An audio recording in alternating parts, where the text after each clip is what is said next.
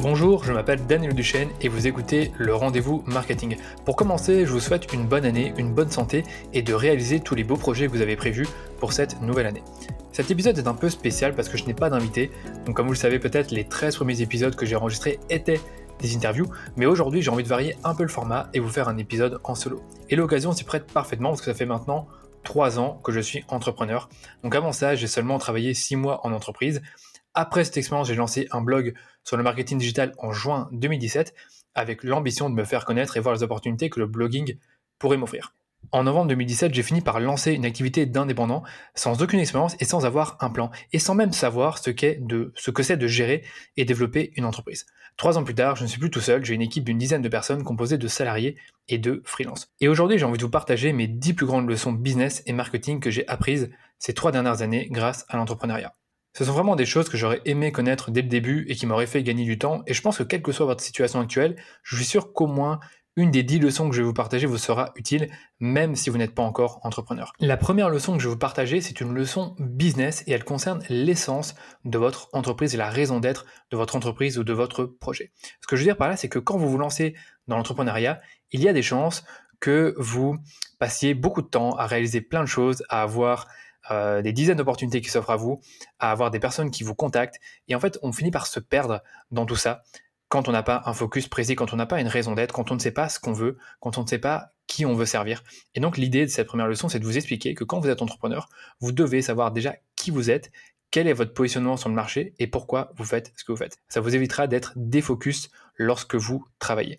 Donc c'est un exercice que je vous recommande de faire au début de votre, activité et ensuite une fois par an. Donc la bonne nouvelle, c'est qu'il vous suffit juste de répondre à quatre questions simples que je vais vous partager. Donc la première, c'est finalement de réfléchir à qui êtes-vous. Donc si on prend par exemple mon agence d'HS Digital, ben, je peux vous dire simplement qu'on est une agence de marketing digital spécialisée dans les publicités sur Facebook et Instagram. Donc c'est comme ça que je me décrirais si on me demandait de dire qu'est-ce que je fais, quelle est mon agence.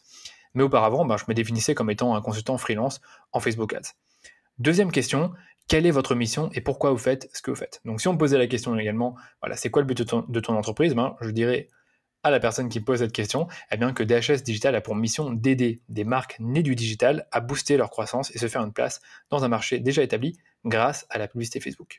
Troisième question, qu'est-ce qui décrit le mieux votre activité? Donc je ne sais pas si vous avez remarqué, il y a beaucoup d'entrepreneurs ou futurs entrepreneurs qui ont du mal à définir ce qu'ils font et le faire de manière simple. Donc ce que je vous conseille de faire, c'est de répondre à cette question précisément et simplement. Donc si par exemple quelqu'un me demande que fait ton agence précisément, bah, je vais lui répondre, les entreprises font appel à nous pour les aider à piloter de A à Z leur campagne publicitaire sur Facebook et Instagram, de l'élaboration d'un plan stratégique à son exécution en passant par la conception des publicités. Bon, je vais pas le dire exactement comme ça, mais je vais expliquer qu'on fait à la fois de la stratégie, du media buying et ensuite de la création publicitaire. Quatrième question, comment est-ce que vous vous différenciez de vos concurrents? C'est une question qui n'est pas facile, donc réfléchissez à ce, que, ce qui vous rend unique et qu'est-ce que votre offre a de si spécial par rapport aux autres. Pendant longtemps, j'ai eu du mal à trouver ma différenciation, mais là, je pense sincèrement qu'on l'a trouvé à force d'observer ce qui se passe actuellement dans l'univers de la pub Facebook. Je vous explique rapidement.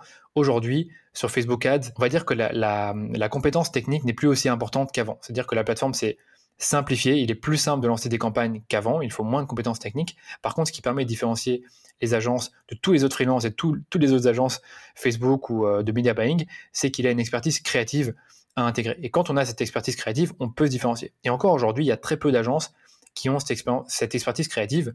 Et donc, je pourrais vous dire qu'aujourd'hui, c'est un des points de différenciation de l'agence, c'est-à-dire qu'on allie à la fois une connaissance assez pointue des plateformes Facebook et Instagram. On fait également de l'analytique, une analyse profonde des campagnes et euh, ce que je vous disais, la créativité pour garantir à nos clients un meilleur retour sur investissement pour leur campagne tout en augmentant leur budget publicitaire mois après mois. Donc ça, c'est un peu comme ça qu'on essaie de se différencier. Euh, je sais qu'il y a d'autres agences qui font plus ou moins ça, mais encore aujourd'hui, je trouve qu'il y a très peu d'agences ou de freelance qui vont à la fois avoir la dimension media buying et la dimension créative. Voilà, ça c'était pour ma première leçon. J'espère que ça vous a aidé, que ça vous sera utile parce que clairement, vous devez savoir qui vous êtes, quelle est votre mission et qu'est-ce qui vous différencie des autres. Deuxième leçon, si vous vous adressez à tout le monde, alors vous ne parlez à personne. Donc malheureusement, définir la mission de votre activité et les différents services ou produits que vous allez proposer ne vous garantit aucunement de développer votre activité avec succès.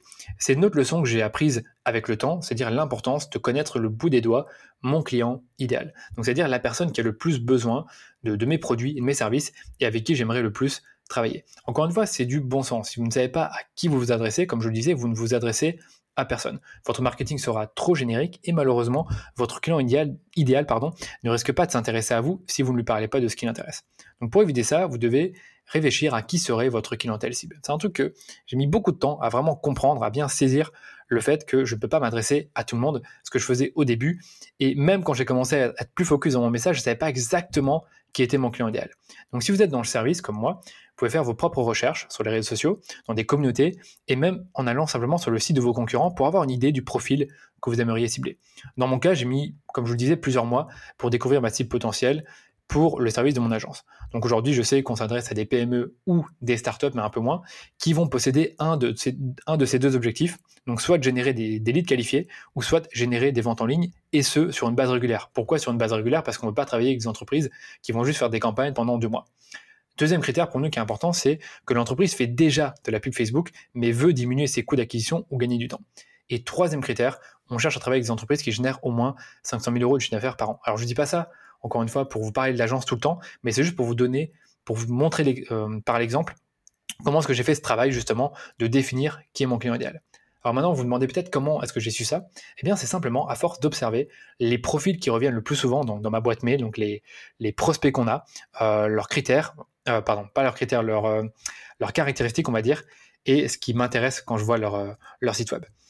J'ai aussi constaté ça euh, en passant ben, justement du temps au téléphone avec des prospects potentiels et également avec mes clients, donc ceux qui acceptent mes offres et finalement ceux pour qui mon offre est la mieux adaptée. Donc franchement, il existe des dizaines de méthodes et d'astuces pour en savoir plus sur votre client idéal, mais en fait, je remarque que c'est vraiment en parlant à vos clients ou à vos prospects que vous allez pouvoir en savoir plus sur eux, c'est-à-dire sur leurs challenges, leurs désirs, leurs aspirations et surtout ce qui les motive à acheter. J'y reviendrai dans un, dans un instant. Et au fur et à mesure du temps et de vos recherches, vous allez récolter des informations précieuses sur votre clientèle cible. Donc ce que je vous conseille, c'est carrément de créer votre propre fiche d'avatar. Pour rappel, un avatar, c'est une représentation semi-fictive de, votre client idéal. Et pour ça, vous prenez une feuille de notes que vous allez compléter. Vous allez commencer par le nom de la personne. Moi, mon client idéal s'appelle Antoine. Alors pourquoi Antoine? Parce que j'ai constaté que, euh, je sais pas, parmi tous les clients qu'on a dans l'agence, on a eu une trentaine au final, là on en a plus ou moins une vingtaine. Eh bien, on a quatre Antoine. Enfin, on a eu quatre Antoine, on a deux Antoine qui sont toujours là et qui sont parmi mes deux plus gros clients on a eu un nouvel Antoine qui est arrivé justement en décembre, et on avait eu encore un autre Antoine qui est parti euh, après le Covid. Donc ce que je veux dire par là, c'est que je ne sais pas pourquoi, on attire d'Antoine, donc j'ai voulu, j'ai voulu nommer mon client idéal comme ça. Ensuite, une fois que vous avez nommé la personne, ben vous allez lui mettre une petite photo. Vous allez aussi imaginer quel âge a cette personne. Est-ce que c'est un homme? Est-ce que c'est une femme? Donc moi, dans mon cas, Antoine est un homme et il a plus ou moins 35 ans. Vous allez aussi noter où cette personne vit. Donc moi, j'ai mis que cette personne vit à Paris. Et encore une fois, parmi les quatre Antoine qu'on a, ben, il y en a trois qui sont à Paris la situation familiale, donc euh, est-ce que cette personne est mariée, célibataire, est-ce qu'elle a des enfants, l'éducation, donc euh, est-ce que cette personne a fait l'université, euh, est-ce qu'elle a un doctorat, etc., etc. Le poste, donc est-ce que quel poste occupe-t-il ou tel dans l'entreprise? Donc moi, bon, les Antoine, c'est souvent des CEO, donc voilà, c'est le CEO. Le salaire ou revenu, donc ça, en B2C, c'est très utile, en B2B aussi, mais je pense que c'est plus utile en B2C. Les intérêts de la personne, donc réfléchissez peut-être au magazine ou au blog qu'elle lit, au site web qu'elle consulte, à ses hobbies, qu'est-ce que cette personne aime faire de ses journées et quelles sont les marques euh, qu'il affectionne. Ensuite, il y a toute la partie psychographie, donc qui est très importante. C'est ce qu'on avait dit, ce que je vous avais dit au début, c'était les, challenges et les, objectifs. Donc euh, là, vous, allez réfléchir à une réponse à la question quelles sont les motivations et objectifs de cette personne, qu'est-ce qu'elle veut accomplir ou réaliser? Donc si on reprend DHS avec le service de gestion de campagne Facebook, eh bien la motivation principale de nos clients, c'est d'augmenter leur budget publicitaire, de d'avoir une agence qui va leur permettre d'avoir une rentabilité suffisante pour leur campagne afin de pouvoir augmenter leur budget. Ensuite, il y a les frustrations. Donc, c'est qu'est-ce qui va frustrer cette personne? Qu'est-ce qui la dérange dans sa, situation actuelle? Donc, si on reprend des achats dans la frustration, ça pourrait être le fait que le l'ad manager c'est compliqué, que ça prend trop de temps, qu'ils n'ont pas forcément l'envie de le faire, que c'est très technique, que euh, toutes les semaines les résultats varient. Donc ça, c'est par exemple des frustrations fréquentes que j'entends au téléphone quand, quand j'appelle des clients potentiels. Troisième chose sur la psychographie, c'est les motivations d'achat. Quelles sont les raisons qui lui feraient acheter votre produit ou service. Et enfin, les objections à l'achat, ça c'est le plus classique, c'est quelles sont les raisons qui pourraient empêcher votre client idéal d'acheter votre produit ou votre service. Donc là, le simple fait de faire ce travail, de prendre le temps de le faire au fur et à mesure du temps, je ne vous dis pas de le faire une seule fois, mais de le faire vraiment le plus possible et de compléter régulièrement votre fiche d'avatar, ça vous permettra justement d'avoir des messages marketing et même des discours de vente qui sont adaptés justement bah, au challenge et aux désirs de votre clientèle, pour autant vous avez clairement identifié tout ça. On passe à la troisième leçon qui concerne l'acquisition de clients. Alors heureusement, c'est un truc que j'ai pas mis beaucoup de temps à l'apprendre parce que je suis dans le marketing, c'est que pour développer votre entreprise, vous avez besoin d'un système d'acquisition de clients. Et ça, en fait, je l'avais dès le début sans même le savoir. C'est-à-dire euh, le, blog que j'ai créé en juin 2017, ben, c'est ce qui m'a permis à avoir mes premiers clients et c'est ce qui reste encore aujourd'hui ma stratégie principale pour trouver des clients, donc pour attirer des clients à moi. Et c'est vrai que c'est important quand on y pense, c'est pas le tout de connaître votre mission, qui vous êtes en tant qu'entreprise, quelle est votre offre, qui est votre client idéal. Si vous ne savez pas comment l'attirer à vous, eh bien vous n'allez pas malheureusement pouvoir développer votre entreprise. Donc vous devez trouver un système d'acquisition qui vous correspond. Donc là, je vais essayer de vous donner mon exemple pour que vous puissiez avoir un peu d'aspiration et ensuite je vous donnerai quelques conseils. Mais concrètement, moi, je vois le blog comme étant euh, un écosystème. Donc, euh, au centre, il y a le blog et autour, il y a les médias sociaux, il y a bah, ce podcast, il y a euh, la publicité payante, il y a quoi également Il y a aussi la newsletter, des partenariats. Et en fait, le blog, c'est ce qui me permet d'attirer des visiteurs sur mon site. Donc là, actuellement, on a 1,3 million de visiteurs chaque année sur le site. Et tout ça, c'est grâce au blog. Et en fait, le blog, bah, c'est le, centre de ma stratégie de contenu. Donc, c'est-à-dire que je produis le contenu sur le blog, le produit, le, contenu, pardon, il répond à des problématiques de mes clients idéaux, parce que j'en ai plusieurs, et je cherche à positionner au maximum ces articles sur Google avec euh, du on-page SEO, euh, du link building, euh, il y a aussi de internal linking, donc du, du, linking interne entre mes articles. Et comme je vous disais, ben, le blog attire des gens, et dû au fait que dans l'écosystème, j'ai au milieu le blog et ensuite à côté on a tout ce qui est réseaux sociaux. Ben, quand quelqu'un découvre mon blog, ben, je lui incite à me suivre sur les médias sociaux. Et sur ces mêmes, médias sociaux, eh je publie également du contenu qui généralement provient de mon blog mais qui est redit différemment. Ensuite, j'ai la newsletter. Donc là, avec la newsletter, je cherche euh, à développer une relation avec les personnes qui me découvrent et à partager mes nouveaux articles de blog. Et même parfois, je pitch euh, certaines de mes offres euh, quand vous vous inscrivez dans la newsletter. Ensuite, il y a également le retargeting Facebook qui est très utile, c'est-à-dire que grâce à tout le trafic que je génère grâce au blog, ce que je fais, c'est que je fais, euh, je recible les personnes qui ont été sur mon site, mais qui n'ont pas téléchargé un guide ou qui ne m'ont pas encore contacté. je les recible avec des offres gratuites et parfois même des offres payantes. Et enfin, ce que je fais également, c'est des partenariats, donc des articles invités, par exemple, ce que j'ai fait beaucoup au début pour attirer des nouvelles personnes sur mon blog. Mais je fais également des interviews dans des podcasts ou d'autres blogs, et ça, ça me permet toujours d'avoir des nouvelles personnes qui me découvrent sans forcément passer par euh, la recherche Google. Et depuis peu, ben, comme vous le savez, j'ai lancé ce podcast ben, qui me permet de toucher une nouvelle audience, me rapprocher de mon audience actuelle et développer une communauté qui devrait, j'espère, rentrer ben, dans le cœur de l'écosystème. Parce que moi, ce que je veux, c'est qu'il y ait à la fois le blog et le podcast, et pas seulement le podcast qui est à côté. Je veux vraiment que les deux puissent fusionner en quelque sorte et me permettre toujours d'attirer euh, mon client idéal. Donc voilà, si vous avez un système d'acquisition qui est lié à votre contenu, donc euh, c'est possible hein, que vous soyez dans l'e-commerce ou dans le service, eh bien, vous ne devez pas oublier les CTA, donc les call to action, c'est un truc que j'ai beaucoup négligé au début, c'est d'avoir des call to action dans tous vos contenus, que ce soit les contenus euh, euh, d'articles de blog, les vidéos, les podcasts. Vous devez pouvoir euh, mettre en avant vos offres gratuites. Ça peut être des guides, des e-books, des audits, des challenges vidéo comme j'en ai un sur mon site. Ça peut être également des offres payantes si vous en avez. Vous pouvez tout à fait en parler dans vos contenus. Parfois, ça marche très bien quand c'est pertinent. Ça dépend de l'article. après, ce que je vous conseille aussi, c'est bien sûr dans vos newsletters de pitcher le plus possible vos offres payantes parce que dans les personnes qui vous ont donné leur email, ben, elles vous ont donné un peu de confiance, elles ont confiance en vous, elles vous apprécient, donc c'est beaucoup plus simple de pitcher vos offres. Voilà, maintenant que je vous ai parlé de mon système d'acquisition, ben, laissez-moi vous donner quelques conseils pour construire le vôtre. Donc le premier conseil que je vais vous donner, c'est de choisir les bons canaux d'acquisition pour votre entreprise. Donc là, vous devez réfléchir, vous devez vous poser, vous devez aussi regarder ce que font les autres, ce que font vos concurrents. Mais ce que je vous conseille vraiment, c'est de ne pas vous lancer dans trop de canaux à la fois. Donc au début, je vous conseille peut-être d'avoir deux ou trois canaux maximum. Et encore, si vous regardez euh, mon exemple, moi j'ai commencé avec le blogging et il y avait la newsletter en plus. Mais en réalité, la newsletter pour moi n'est pas vraiment un canal d'acquisition puisque on va dire que s'il n'y a pas le blog, il n'y a pas la newsletter. Puis après, j'ai ajouté les médias sociaux. Ensuite, j'ai ajouté le retargeting Facebook. Euh, j'ai aussi fait des partenariats entre temps, mais principalement, j'ai fait le blog. Et c'est seulement aujourd'hui que je commence à faire le podcast une fois toutes les deux semaines, mais en, me faisant aider, que je fais beaucoup plus de publicité payante et peut-être même qu'on fera la prospection B2B. Je ne sais même pas si c'est moi qui le ferai, mais ce que je veux dire, c'est que il faut d'abord se focus sur un, deux, voire trois canaux maximum. Et ensuite, une fois que vous maîtrisez bien ce canal-là, donc c'est le, deuxième conseil, vous allez le scaler. Donc c'est ce que j'ai fait avec le blog, hein, c'est que j'ai produit toujours plus d'articles et j'ai mis à jour les anciens articles. Vous pouvez le faire soit vous-même ou soit faire appel à un prestataire. Et dernièrement, comme je vous le disais, c'est ne cessez jamais d'explorer de nouveaux canaux d'acquisition.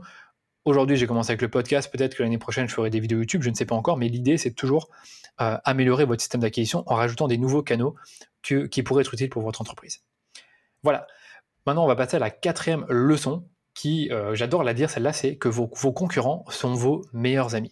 Donc si j'ai appris une bonne leçon en trois ans d'entrepreneuriat, c'est que entreprendre n'est pas une compétition. Alors j'adorais que ce soit le cas parce que je suis un vrai, je suis un compétiteur dans l'âme, mais euh, au contraire, il ne faut pas être comme ça pour, euh, pour, être, pour réussir dans l'entrepreneuriat, c'est que vous avez justement un intérêt à développer de bonnes relations et créer des partenariats stratégiques avec certains de vos concurrents, entre guillemets, plutôt que de les ignorer, ce que, ce que l'on voit souvent malheureusement. Donc en fait, vous ne devez pas forcément faire des partenariats uniquement avec des concurrents directs ou indirects, mais vous pouvez aussi le faire avec des personnalités, des blogueurs, des influenceurs dans votre secteur, mais qui, dans l'idéal, touchent le même public cible que vous. C'est vraiment une stratégie qui est négligée parce qu'elle demande de construire des relations avec les autres sans les voir comme des ennemis ou des concurrents. C'est ce que je vous disais, l'entrepreneuriat, ce n'est pas une compétition, il ne faut pas le voir comme ça. Et à nouveau, je vais vous raconter des petites histoires que j'ai vécues et qui m'ont permis de découvrir vraiment la puissance des bons partenariats. Donc le premier partenariat que j'ai noué, en tout cas les premiers, pardon, ce sont des simples articles invités que j'ai écrits chez d'autres blogueurs. Donc la logique aurait voulu que je ne que je leur offre pas de contenu, que je ne les aide pas, que je les ignore, mais ce n'est pas ce que j'ai fait. Et chercher plutôt à collaborer avec eux en leur apportant de la valeur, c'est-à-dire un article de qualité sur leur site. Et évidemment, bah, le but de l'article, c'était de m'aider dans mon référencement, mais aussi de toucher euh, le public cible que je voulais toucher à l'époque était ben, des marketeurs ou des entrepreneurs.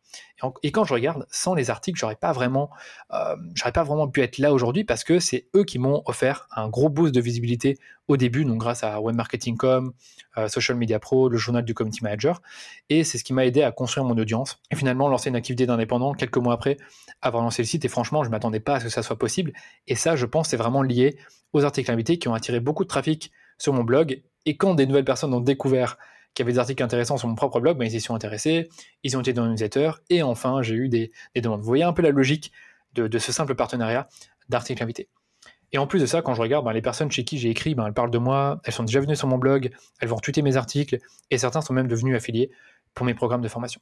Le deuxième partenariat que j'ai fait, c'est les partenariats d'apporteurs d'affaires, et ce, dans les deux sens. Donc, par exemple, j'ai plusieurs consultants Facebook Ads, Google Ads ou même SEO qui vont me mettre en relation avec des clients ou des prospects qui ne peuvent pas traiter afin que je réponde à la demande. Et donc, si je signe le contrat grâce à eux, eh bien, le consultant en question va prendre une commission. Donc, généralement, c'est de l'ordre de 10% chaque mois. Donc, si je signe un contrat euh, à 1000 euros par mois, eh le consultant va prendre 10% chaque mois. Et en fait, j'ai fait le compte. C'est des partenariats qui, aujourd'hui, m'ont littéralement permis de générer des dizaines de milliers d'euros euh, euh, depuis que j'ai lancé l'agence, c'était il y a un an et demi. Je ne sais pas quel est le montant exact, mais je pense que ça, se rapproche des 70 000, voire 80 000 euros. Je, fais le compte là rapidement, euh, mais c'est proche de ce montant-là. Et dans l'autre sens, je fais aussi le même type de partenariat, mais avec des consultants à qui j'envoie des prospects que je ne peux pas aider. Donc là, c'est, admettons que j'ai une demande qui arrive dans ma boîte mail, je me rends compte que c'est pas mon client idéal, je me rends compte que je peux pas aider ou que j'ai pas le temps. Je mets en relation l'entreprise avec le consultant Facebook Ads et si le consultant Facebook Ads va signer un contrat, bien moi je prends une commission. C'est des types de partenariats qui me rapportent de l'argent, puisque grâce à mes partenaires, je peux avoir des nouveaux clients, et grâce aux partenaires, euh, les autres partenaires, je peux avoir euh, quand même des revenus, même si je n'aide pas euh, forcément le prospect qui m'a contacté. Et le troisième partenariat que je continue à faire aujourd'hui, c'est les interviews dans les podcasts. Et ça, ça marche toujours. Dès que j'en fais, j'ai des personnes qui me contactent pour soit travailler avec moi ou pour soit s'offrir mes formations. Encore récemment, il y a Aline de Boost qui a publié sur son compte Instagram les, épisodes de podcast qui ont le plus de visibilité euh, l'année dernière pour elle. Et j'ai constaté que, que l'épisode qu'on a tourné ensemble, il y a eu plus de 4200 écoutes. Et quand je regarde, c'est un truc qui m'a pris deux heures. Et j'ai constaté en effet qu'il y avait pas mal de personnes qui étaient venues, euh, qui venaient d'elle et qui m'avaient contacté sur LinkedIn ou qui m'avaient envoyé un mail, et bien d'autres, à mon avis, qui ont dû s'inscrire à, à la newsletter. Donc franchement, c'est un, partenariat, qui peut très bien marcher pour vous, quel que soit votre secteur, encore une fois, que vous soyez dans l'e-commerce, le B2B, service, euh, formation. Essayez de trouver des podcasteurs qui touchent le même public cible que vous et demandez-leur si vous pouvez parler sur leur podcast, bien sûr en essayant d'apporter de la valeur à ces auditeurs. Et enfin, n'oubliez pas que même si vous n'êtes pas une agence ou un consultant, vous pouvez toujours euh, tout à fait appliquer ces conseils en mettant en place par exemple des concours Instagram avec d'autres marques ou influenceurs dans, votre secteur, c'est un truc qui se fait beaucoup, euh, des partenariats avec des influenceurs, pas forcément rémunérés, et des campagnes de co-branding. Passe maintenant à la cinquième leçon déjà, donc euh, elle concerne la vente. Donc pour moi c'est bon pour la santé, surtout si vous êtes entrepreneur. Donc moi ça fait euh, déjà deux bonnes années que j'ai cet état d'esprit de vouloir vendre tous les jours de l'année. Je sais que c'est un peu fou, je sais que c'est un peu bizarre comme ça, mais j'ai réellement cette envie de toujours vendre encore et encore, parce que je sais que c'est ça qui soutient la croissance de mon entreprise. Le problème, c'est qu'on a tous un peu la, croyance, la fausse croyance sur la vente, comme quoi c'est quelque chose de mal, que c'est mal vu, euh, que la vente, ça équivaut à mettre la pression aux gens, etc., etc. Mais en réalité, vendre, ce n'est pas quelque chose de mal si vous le faites bien. C'est finalement quelque chose de naturel que vous faites tout le temps, même quand vous êtes par exemple dans un entretien d'embauche, ben vous, vous vendez, ou quand vous draguez quelqu'un dans un bar, ben c'est pareil, vous vendez également. Et personnellement, j'ai eu beaucoup de soucis euh, pour me vendre, que ce soit sur mon site, dans ma newsletter ou même au téléphone. Et si vous avez ce problème, j'ai envie de vous dire que vous n'avez pas vraiment le choix. En tout cas, si vous êtes entrepreneur, vous devez apprendre à vous vendre et vous devez être à l'aise avec ça. Et croyez-moi, vous allez, vous allez vite vous habituer à force de le faire. Par contre, vous devez comprendre les mécanismes de la vente. Donc, on va d'abord commencer par voir ensemble dans ce podcast c'est quoi la vente? Je vais essayer de, de le définir succinctement. La vente, pour moi, c'est apporter une solution à un problème et le communiquer d'une manière convaincante. Donc, pour cela, vous devez bien sûr comprendre le problème de votre client cible. Donc voilà pourquoi je vous ai parlé au début de, connaître votre client idéal. Et vous allez pour ça devoir faire preuve d'empathie et tendre l'oreille quand vous allez poser des questions de ce genre, quand vous êtes dans un call découverte avec un client potentiel, ben vous allez lui poser des questions du type Qu'est-ce qui vous a motivé à prendre cet appel avec moi? C'est un truc que j'adore poser. Donc dès que je démarre une conversation, je vais prendre le temps de saluer la personne, lui demander comment elle va, où est-ce qu'elle se trouve. Et ensuite, première question, c'est qu'est-ce qui vous a motivé à prendre cet appel avec moi? Et logiquement, la personne va dire un peu quel est son plus gros problème. Deuxième question que j'aime bien poser, c'est dites-moi en plus sur ce que vous faites actuellement pour atteindre un objectif spécifique. Donc si, la personne me dit euh, j'ai envie d'augmenter mes ventes avec la pub Facebook, je vais lui demander ben, qu'est-ce que tu fais actuellement pour augmenter tes ventes? Troisième question, qu'est-ce que vous avez déjà essayé de faire pour résoudre votre problème? Donc là, la, personne me dit, euh, voilà, je, fais de la publicité Facebook pour augmenter mes ventes, je vais dire bah, spécifiquement qu'est-ce que tu fais exactement, quelle campagne tu as lancée, euh, quelle audience tu as touché. Le but, c'est de comprendre comment la personne a essayé de résoudre son problème. Quatrième question qui marche bien aussi, c'est qu'est-ce qui a marché et qu'est-ce qui n'a pas marché. Et cinquième question, qu'est-ce qui vous ennuie dans cette situation? C'est un truc pour vous comprendre à quel point la personne est frustrée de ce problème. Lorsque vous posez ces questions, laissez la personne parler, prenez un maximum de notes et rebondissez uniquement quand c'est nécessaire. Donc le but, c'est pas d'interrompre tout le temps la personne, comme je peux parfois le faire au téléphone, mais vraiment de un maximum laisser la personne respirer, la laisser parler et être très silencieux. Et d'ailleurs, euh, quand vous le faites très bien, la personne va parfois vous dire Vous êtes toujours là En fait, vous êtes toujours là, mais c'est juste que vous avez arrêté de parler et que vous écoutez vraiment la personne. Une fois que vous avez cadré le problème de la personne, vous allez montrer à la personne que vous, allez, que vous pensez pouvoir l'aider. Donc pour ça, vous allez lui apporter de la valeur, vous allez répondre à certaines de ses questions, vous allez peut-être raconter des anecdotes, ou faire comme moi. Moi, ce que je propose, c'est qu'une fois que la personne m'a beaucoup parlé de son problème, je ne vais pas aller par quatre chemins, je vais dire, écoute, si tu veux, je peux te proposer un audit gratuit de tes campagnes, comme ça on voit finalement si mon agence peut t'aider. Parce que grâce à l'audit, on, on, va pouvoir voir ce qui fonctionne bien, ce qui fonctionne pas bien, ce qui est bien fait, ce qui est pas bien fait. Et en fait, le but de cette approche, quelle que soit la façon dont vous allez apporter de la valeur, c'est de créer de la confiance et montrer que vous avez potentiellement la solution au problème de la personne. Rappelez-vous, la vente, c'est apporter une solution à un problème. Une fois que vous avez apporté de la valeur à la personne, vous allez lui parler enfin de votre solution, de votre offre, euh, des fonctionnalités, des bénéfices, tout ce que vous voulez, tout ce qui va permettre de préciser à la personne ce que vous faites et ce que vous allez lui, euh, lui proposer. Vous pouvez également parler de vos clients qui avaient le même problème qu'eux et comment vous les avez aidés. Grâce à ça, vous allez créer plus de confiance entre vous et votre interlocuteur. moi, ce que je fais souvent quand j'ai par exemple un e-commerçant au téléphone qui a un business similaire à celui de mes clients, ben, je vais faire exprès de lui parler de ce qu'on a fait pour euh, des clients à nous qui, ont, qui avaient plus ou moins les mêmes problématiques l'entreprise en question. Et une fois que vous avez fait tout ça, que vous avez euh, cadré le problème, que vous avez apporté de la valeur, que vous avez dévoilé votre offre, votre solution, vous allez enfin dévoiler le prix et n'oubliez pas, sans bégayer. Et je peux déjà vous dire qu'il y aura toujours des objections une fois que vous aurez dévoilé votre prix, et c'est justement quelque chose auquel vous devez être préparé. Vous devez réfléchir en amont aux objections qui risquent d'arriver sur la table. Pour moi, c'est souvent le prix, l'engagement, donc combien de temps euh, je m'engage euh, pour ton service. La garantie de résultats, c'est quelque chose qui revient un peu moins qu'avant, mais au début, quand j'étais freelance, on me disait souvent, voilà, comment est-ce que tu peux me garantir des résultats? Est-ce que ça va marcher? Est-ce que ça va pas marcher? Quatrième objection que je voyais souvent, c'était, euh, que je vois encore aujourd'hui, que j'ai du mal à répondre, c'est que après l'audit, j'ai parfois des, des entreprises ou des responsables marketing qui vont dire, oh ben finalement, j'ai envie de le faire moi-même. Et ça, c'est très dur de contrer cette, objection-là parce que bah, il faut se montrer un peu plus, euh, je vais pas dire pushy, mais plus agressif dans la vente et expliquer à la personne que si elle le fait soi-même, bah, elle va perdre du temps, elle risque de moins bien le faire et finalement ben, tout le monde est perdant.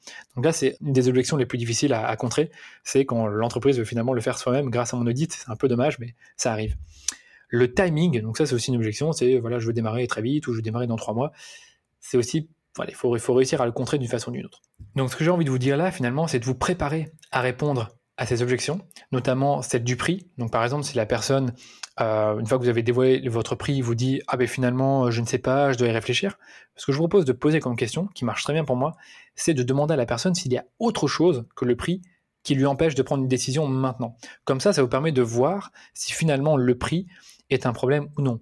Si le prix n'est pas un problème, ben vous allez découvrir quel est le problème? Peut-être que c'est l'engagement, peut-être que c'est le timing, peut-être que c'est le fait que la personne n'est pas encore sûre que vous pouvez lui aider à obtenir un résultat. Et là, vous allez pouvoir ben, justement contrer les objections. Si la personne vous, dit finalement, bah oui, euh, c'est trop cher, désolé, ben là, vous allez poser la question suivante qui est de lui demander c'est trop cher par rapport à quoi?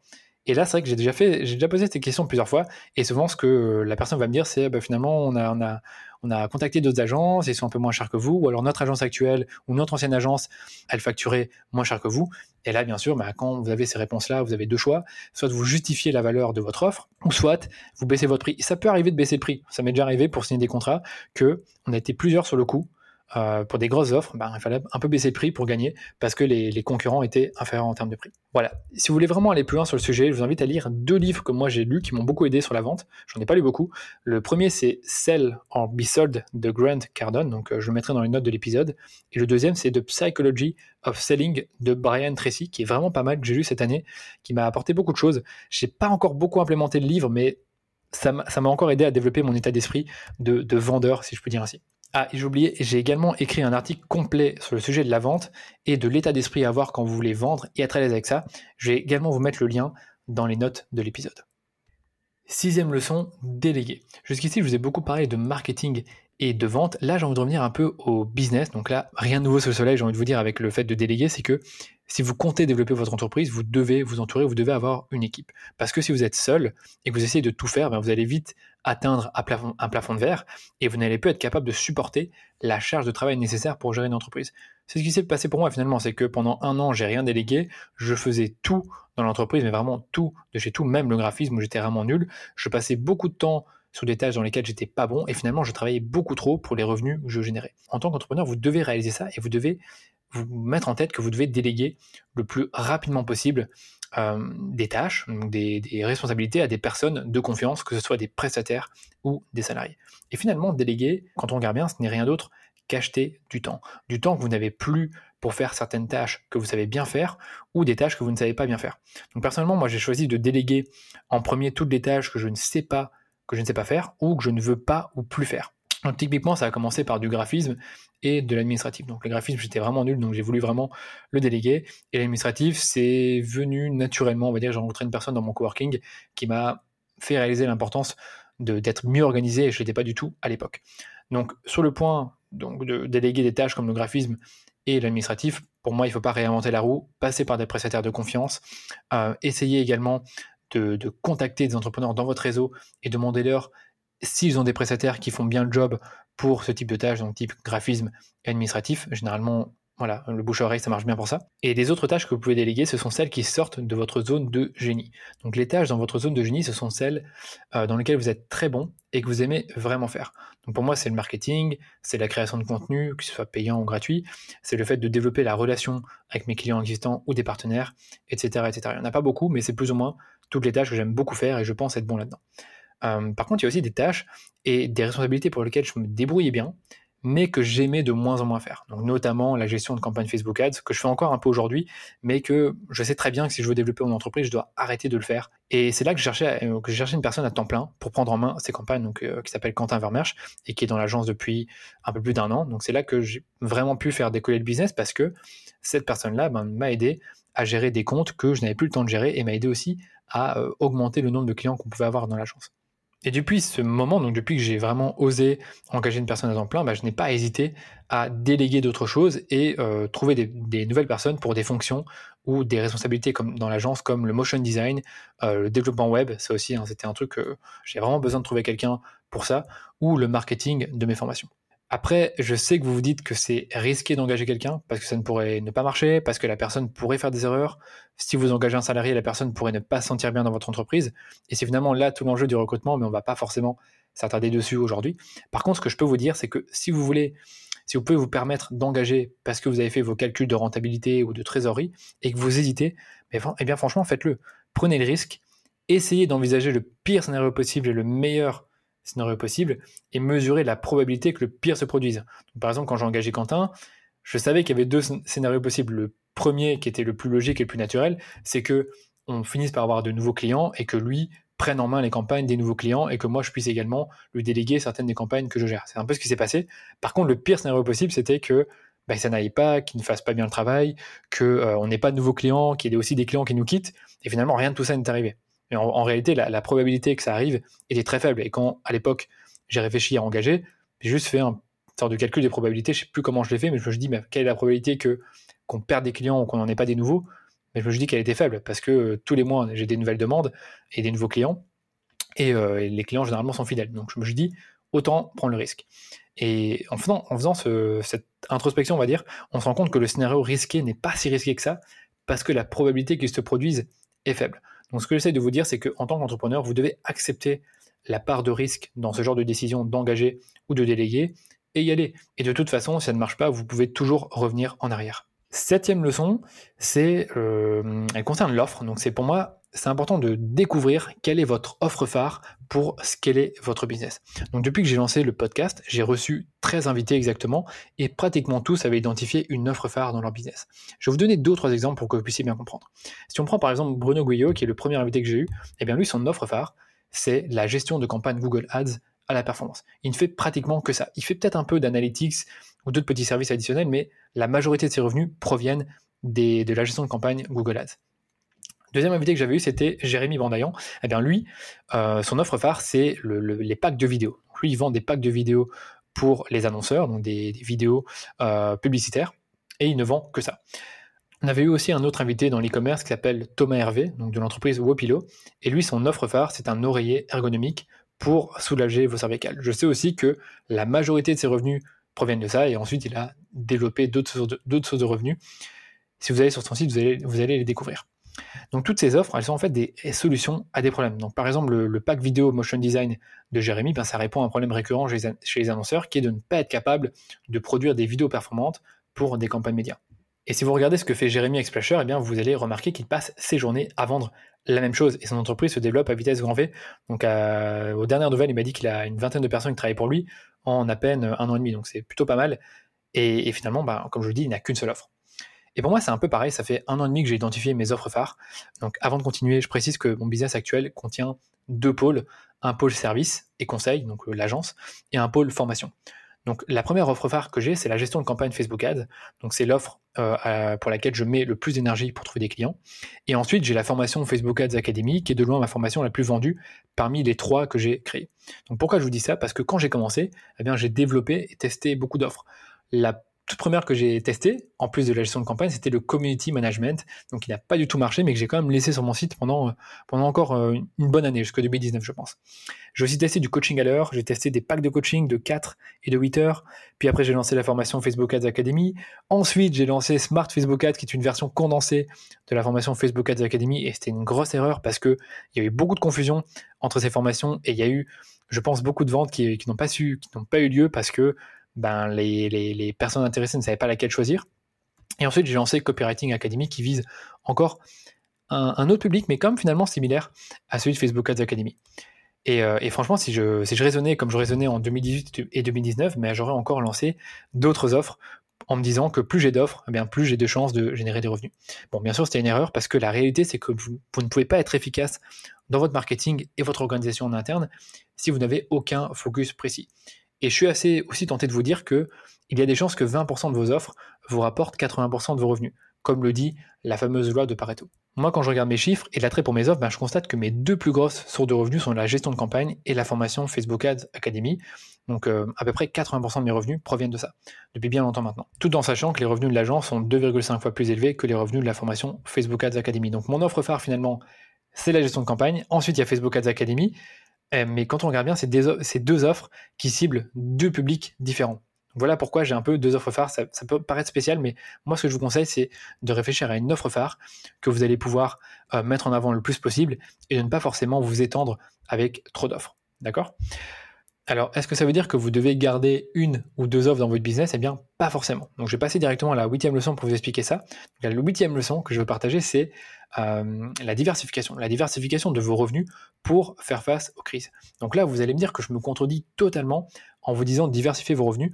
En fait, je vous disais il y a un instant de focaliser toute votre, énergie sur une ou deux offres phares, donc celles qui se vendent le plus, mais ça ne veut pas dire que, que vous ne pouvez pas avoir d'autres offres. La majorité de mes revenus viennent des prestations d'agence, donc comme je l'ai dit, c'est à peu près 65-70%. Une toute autre petite partie vient du coaching et une autre partie vient des formations qui sont au nombre de deux, donc Facebook Ads Academy et la formation copywriting. Le truc, c'est que cette année, on a eu de, gros chamboulements avec le Covid, comme vous le savez, notamment durant le premier confinement, où une partie de mes clients, ben, eux, ont mis leur campagne en pause. Donc à ce moment-là, que se passe-t-il? Les revenus de l'agence baissent, puisqu'on a une partie des clients qui mettent leur campagne en pause. Et finalement, ça aurait pu être bien pire encore maintenant que j'y pense, parce qu'on a majoritairement des clients dans l'e-commerce, mais si on avait des clients des commerçants locaux, par exemple, ou des restaurants, on aurait eu des gros problèmes pour le service de l'agence. Par contre, et là vous l'avez peut-être deviné, c'est que les revenus des formations, eux, ils ont augmenté, parce que c'est des formations en ligne, et comme les gens sont, chez eux, ben, ils veulent en profiter pour se former. Donc pour moi, ce qui s'est passé, c'est que ben, dès, le, début du confinement en mars, jusque mi-avril plus ou moins, eh bien, les revenus de l'agence étaient beaucoup plus bas, donc euh, environ 20-30% plus bas, je ne sais plus exactement. Par contre, les revenus des formations, eux, ils ont doublé. Comme ils ont doublé en l'espace d'un mois, je pense que à la fin, j'étais gagnant. Je ne sais plus exactement, mais je pense que mes revenus en... Oh non, je suis quasiment sûr, les revenus en février, en avril, pardon, étaient plus élevés que les revenus en mars. Et à ce moment-là, je me suis vraiment dit à moi-même que euh, j'ai bien fait de continuer les formations en ligne et de ne pas me focaliser à 100% sur l'agence, même si ça aurait pu être une très bonne stratégie. Ben, malheureusement, c'était un peu risqué. C'est que, encore une fois, si quelque chose ne marche plus, s'il y a une crise, ben, les, revenus de l'agence auraient diminué d'une façon ou d'une autre. Surtout, encore une fois, si j'avais pas eu de chance et si j'avais eu plutôt des clients dans, dans le, les restaurants, les commerçants locaux qui sont fermés. Alors je sais que mon cas est un peu particulier puisque comme je vous l'ai dit, j'ai deux offres phares, donc une qui s'adresse plutôt à des PME et des startups, donc la gestion des campagnes, et une deuxième, donc les formations qui s'adressent plutôt à des freelances, des indépendants, des solopreneurs.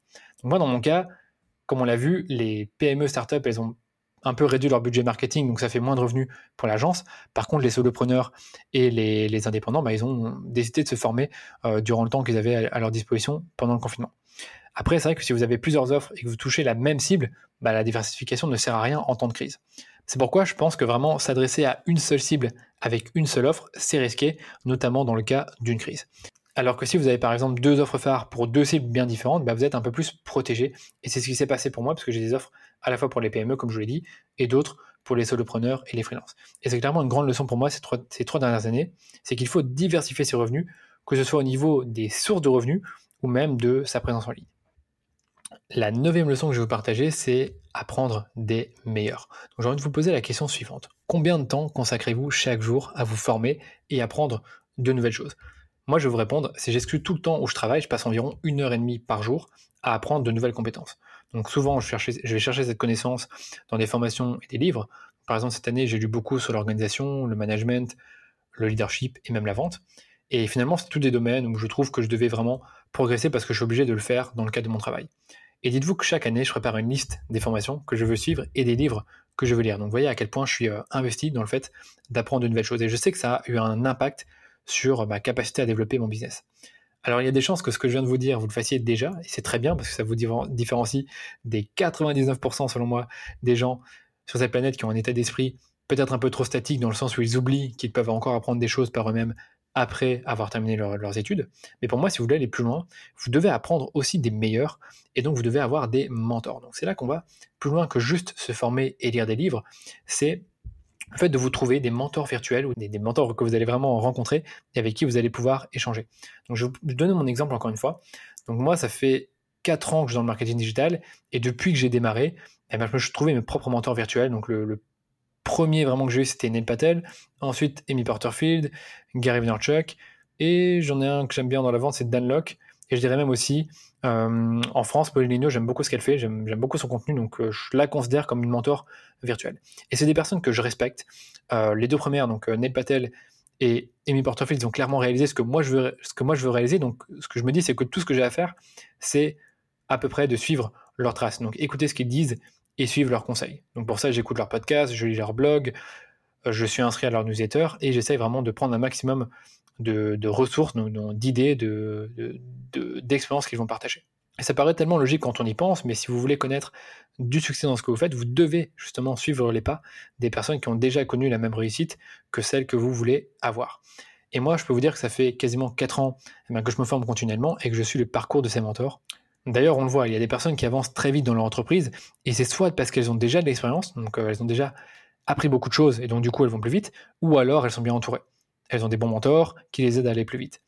Et là, je vous ai parlé des mentors virtuels, après il y a aussi les mentors que vous allez rencontrer et avec qui vous allez nouer des liens. Ce sont des personnes que vous pouvez rencontrer bien sûr via les médias sociaux ou aussi via votre réseau existant. Certaines personnes sont plus ouvertes que d'autres et donc plus, ont plus envie de vous aider, donc ce sera plus simple de les aborder et de leur apporter la valeur. Mais ce que vous pouvez faire aussi, ce que moi j'aime bien faire, c'est de rejoindre leur programme payant pour avoir un accès à eux ou des accompagnements, des accompagnements qu'ils vont proposer. Donc comme ça, vous apprenez à les connaître et peut-être qu'au fur et à mesure du temps, ils peuvent devenir des mentors. En tout cas, moi, c'est ce que j'essaie de faire. Donc, je vais établir des, contacts avec des personnes que j'admire, donc je vais essayer de les aider d'une façon ou d'une autre. Et euh, s'il le faut, je vais prendre leur, programme payant. Donc, par exemple, un entrepreneur avec qui j'aime bien travailler, c'est Antoine Gagné. Donc, il a un podcast qui s'appelle Social Selling et une, agence qui s'appelle J7 Media. Donc, J7 Media, c'est une agence de pub Facebook, donc euh, un peu comme DHS. Et lui, il me donne toujours des bons conseils pour développer mon agence. Et pourtant, on pourrait dire qu'on est concurrent, mais en réalité, il est sur le marché canadien, il a beaucoup plus d'expérience que moi. En fait, lui, je sais que ça lui fait plaisir de m'aider. Et moi, en échange, bah, je lui rends des services. Donc, les services que je lui rends, euh, c'est par exemple le fait de lui donner de la visibilité sur mon podcast, le fait de parler de lui dans mes newsletters, de l'inviter dans des lives Facebook, et toujours trouver un moyen de l'aider à avoir plus de visibilité. Lui, je sais qu'il veut de la visibilité, donc je lui en donne, et je sais qu'il est, que ça l'intéresse. Et lui sait que j'ai besoin d'aide pour développer mon agence, donc il va me donner des services. Bref, plus vous avez des moyens et un réseau important, plus vous aurez des opportunités comme celles que je viens de vous citer, donc d'avoir des contacts avec des personnes qui sont plus avancées que vous, et vous allez pouvoir évoluer encore plus vite. Donc ce que je vous conseille, c'est vraiment de vous mettre en tête que vous ne devez jamais cesser d'apprendre ou de progresser grâce à la formation et l'aide de vos mentors, qu'ils soient virtuels ou non. Dixième et dernière leçon, l'échec est une bonne chose. Oui, vous avez bien entendu, c'est une bonne chose de rater, d'échouer. Et je termine vraiment cet épisode par ce dernier apprentissage qui est pour moi lié purement à votre état d'esprit euh, d'entrepreneur. Eh bien, c'est le fait d'accepter de faire des erreurs, d'accepter de se tromper. En fait, si je me compare à la personne que j'étais il y a trois ans, ce que je, ce que je constate, c'est qu'aujourd'hui, j'ai beaucoup plus tendance à prendre rapidement une décision, tester quelque chose et voir ça va marcher, alors qu'il y a trois ans, j'allais euh, réfléchir, j'allais me poser plein de questions et je n'allais rien faire, ou alors j'allais les faire trois mois plus tard. Et ce que je vois aujourd'hui, c'est que plus j'essaye rapidement de faire quelque chose, eh bien, soit ça marche, soit ça marche pas. Bon, alors évidemment, faut pas faire des trucs fous euh, qui mettent en péril votre activité, votre activité ou votre santé, mais ce que je veux dire par là, c'est que si vous avez envie de tester quelque chose et si vous voyez que la probabilité de succès est plus ou moins importante, que bien sûr, il y a, il y a un risque que ça marche pas, ben, si ça marche, c'est super. Si ça marche pas, ben, vous aurez au final fait une erreur vous vous êtes trompé et vous aurez au moins appris quelque chose de nouveau. Et parmi ces choses nouvelles que je fais dans mon quotidien d'entrepreneur, ben certaines me font carrément peur. Et je le fais quand même parce que je veux apprendre.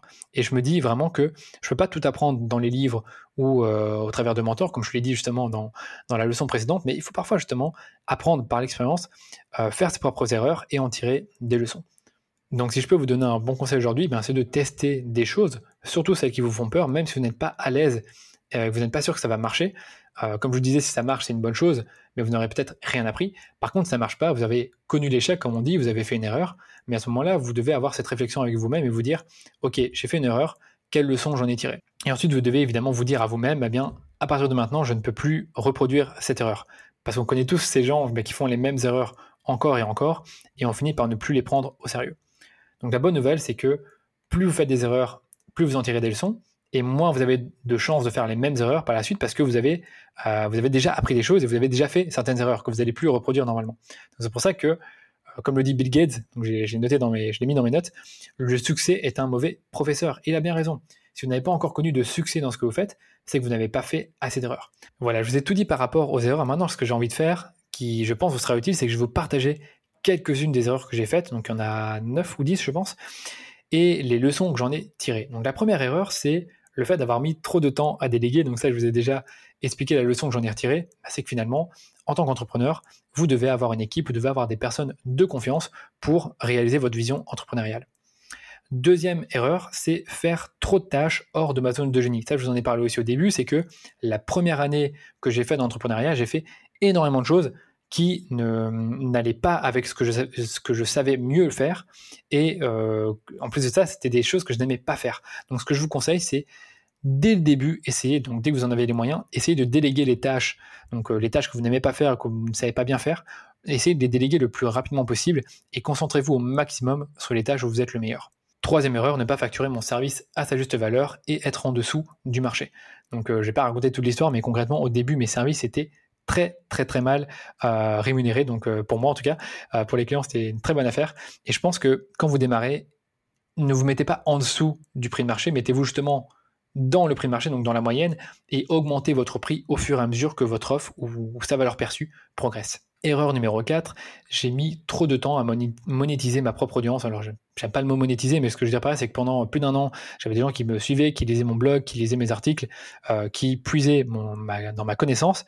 Et le jour où je suis arrivé avec une offre payante, je sais que ça a été un peu mal perçu et je pense que les personnes qui me suivaient n'avaient pas très bien compris. Donc, ce que je vous conseille, c'est que dès le début, quand vous avez quelqu'un qui, euh, rentre dans votre écosystème, ben, faites-lui comprendre bah, que vous avez des offres payantes. Erreur numéro 5, visez large dans mon marketing de contenu et espérez attirer un maximum de monde potentiellement intéressé.